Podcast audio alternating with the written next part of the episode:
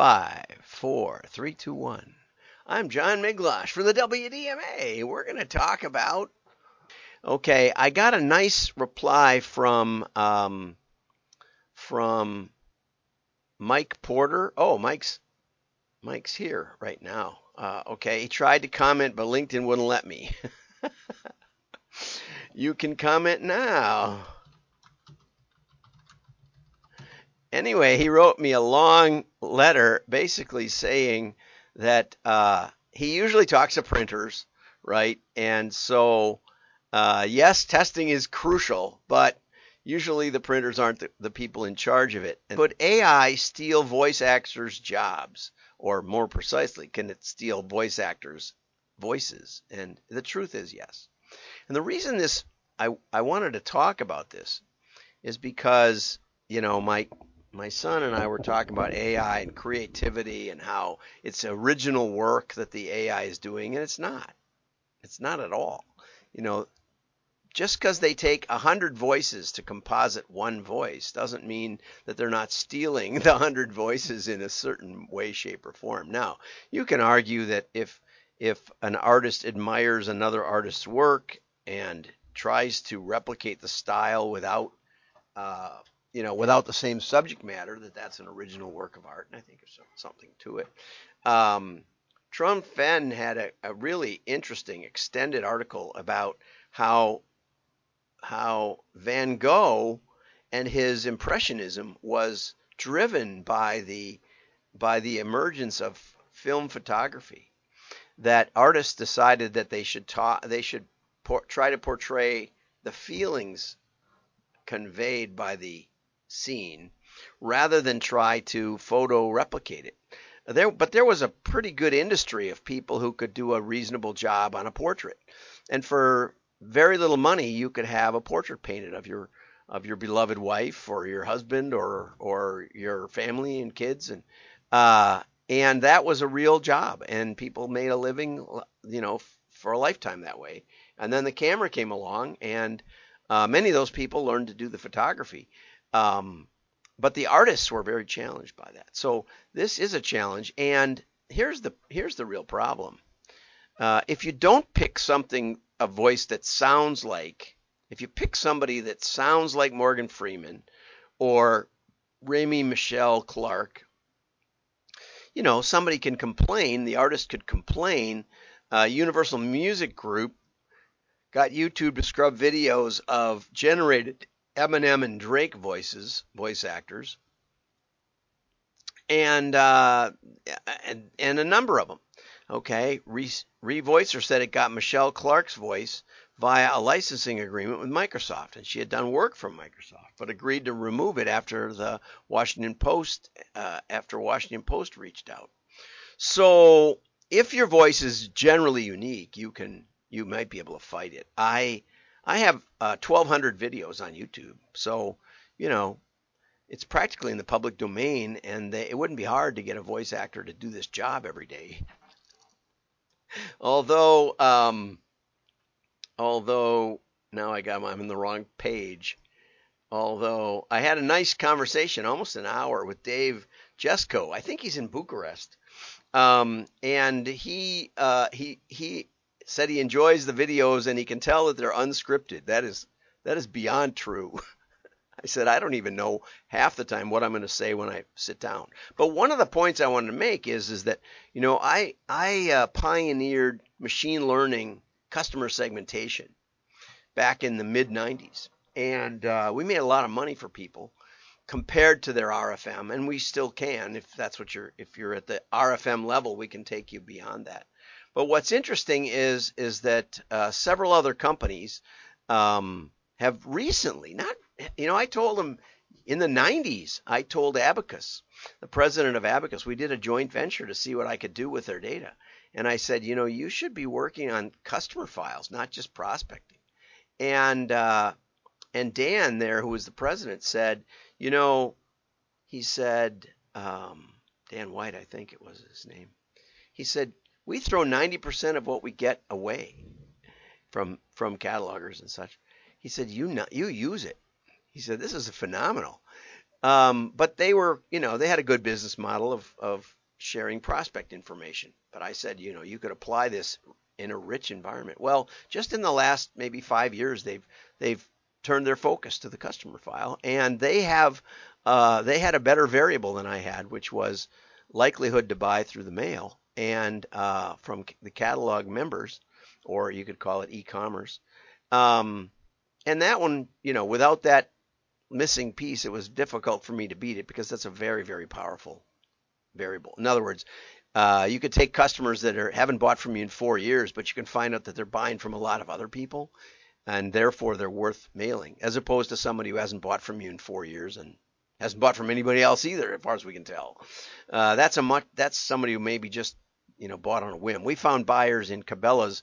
Uh, we found their best hunting buyers were men in upscale areas like um, you know Upper Manhattan. Um, their worst buyers who never seem to buy again. We did some analysis of you know who's going to come back again and who isn't. Were women in those same areas, especially if they bought camouflage. And our our thinking was that they were you know they were putting together a costume or something, you know, some some special event that they wanted to dress up in camo, and they would buy that. But they weren't hunters; they weren't doing expeditions and safaris. Uh, and so, um, so anyway, our modeling process was complex, and we beat musician's friend. You tried 11 different tests with PhD statisticians and modeling companies around the world, and we beat them all. Um, but now Wiland has automated the modeling process, and I'm sure it's full of spurious correlations. Because um, we would we we beat pretty much everybody we go head to head against. If we would have had that variable, we would have. Uh, or or actually mail it. Uh, back tests, you know, they keep the spurious variables because there's no harm in it. But um, when you can churn them out for almost no money, you know, eventually you'll get to something that works. And uh, and so that's kind of been where we're at we can, I'm sure, beat their models, but you know, we're more expensive. Uh, subscribers can access hundreds of voices that can be made to say anything in various emotions and accents for as little as $27 a month. Will that take jobs? You bet. So, and the same thing with creative. You know, Scott Adams said years ago, well, the creative doesn't have to be that good. The creative has to be um, testable as long as you set it up in head-to-head tests, which Mike agreed, uh, Mike Porter. Um, as long as you set it up in head-to-head tests, you can. You, you just need a lot of tests. Uh, which, if you want to go back and read my did direct mail, uh, did direct mail tip the election? Uh, it, uh, one of my best articles on LinkedIn is that article, and it's way at the bottom of my articles because it was done like six years ago, seven years ago.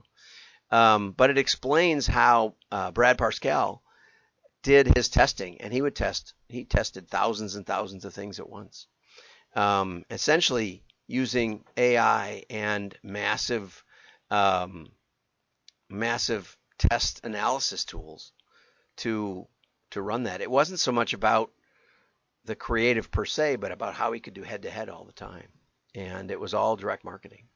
Um, and Brad actually reviewed the article and said that I was the only one who got what he was doing uh, in the 2016 election. So anyway, if you have a job that can be can churn out more content, look out. Okay, Wendy Davis put out another article today. Uh, Tennessee lawmakers passed privacy bill viewed as weak, and um, the reason it's deemed weak is that it doesn't give consumers the right to opt out of common forms of online behavioral advertising. Now, I'm not sure how that happens, you know, and I'm also not sure how you. Uh, it says that it would enable people to learn what information about them has been collected. Okay, so when we model, we have about a thousand variables on every customer, thousand, and they're not, you know, the machines keep it straight. But if we were to try to print it out, we might be able to give you the, the, the header record, which would be abbreviations because they can only be so long. You couldn't make heads or tails of that. we can barely make heads or tails of that. And you'd have thousands and thousands of little ones, twos, and threes. And what good would it be? But also, I've counseled my clients that even if the law says you should delete people who request to be deleted, don't ever do it. Because without them understanding the list business, which in general is ignored by these by these laws anyway, but theoretically somebody could you know could have read about a law and said, "I demand you delete me from your file and never mail me again." Sounds like a plausible request if not reasonable. If you delete them, then the next time you rent names, you could have that person in your rented list. Now you don't have that you don't have the information, you don't have their name, but you have sent them a mailing piece, another mailing piece. And you know, I imagine if you went to jury trial and they held up piece A where they complained and complained and complained to get deleted, and piece B that the only difference is a little tracking code or something, on the back of the catalog, you'd lose. I think you'd lose. I would hope you'd lose. so the direct mail industry has historically said, let's instead of deleting a person who would like not to be mailed, let's keep their record and put a flag on it to not mail them. And if you do that, then you can suppress them from the rented lists so that no matter how many times they turn up in other lists that you are are uh, open to mailing, they will not get your catalog anymore. That is a much more certain way to make sure that they're not annoyed and sue you. Okay?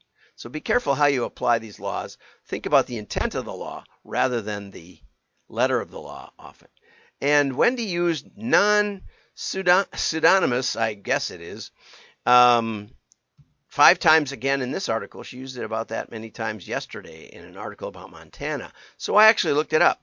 Pseudonymous data is data that has been de identified from the data's subject but can be re identified. In other words, the person, we can connect up. The cookie doesn't really tell your name as it rides around, but if we go back to the cookie source, we can look, look up what your name is. Okay, so theoretically, we could then back match that to your address and keep you off of our mailings. Anonymous data is data that has been changed so that it so that re-identification of the individual is impossible. And that's the sort of thing we do with tokenization. Oftentimes we'll take we'll tokenize data like the name and the credit card information so that it can't be reconstructed except by the credit card company who did the tokenization. And I won't get into the details of that, but I, I did write a patent on that. so I do know something. Now, let's see how many minutes I've talked here. See how I'm doing. Not enough. Uh, so we'll put this off to tomorrow.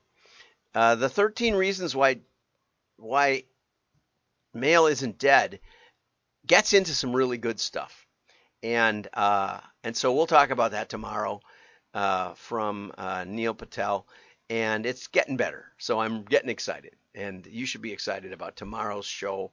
It's going to be fun. Okay, so have a great day. Like and share. Your friends will know you're smart. And also, you know, go over to wdma.org slash join and support our work. Subscribe, it's free, or, you know, even uh, you could even join. It's about $20 a month. And I know if you listen, you get some great content, and it would have, it would possibly allow us to have a greater voice. Maybe advertise the show or something. So support the work, especially if you're in the direct marketing industry, because we promote you. And if you write a blog, feel free to send it. We'll talk about it and we'll all learn something from it. Have a great day.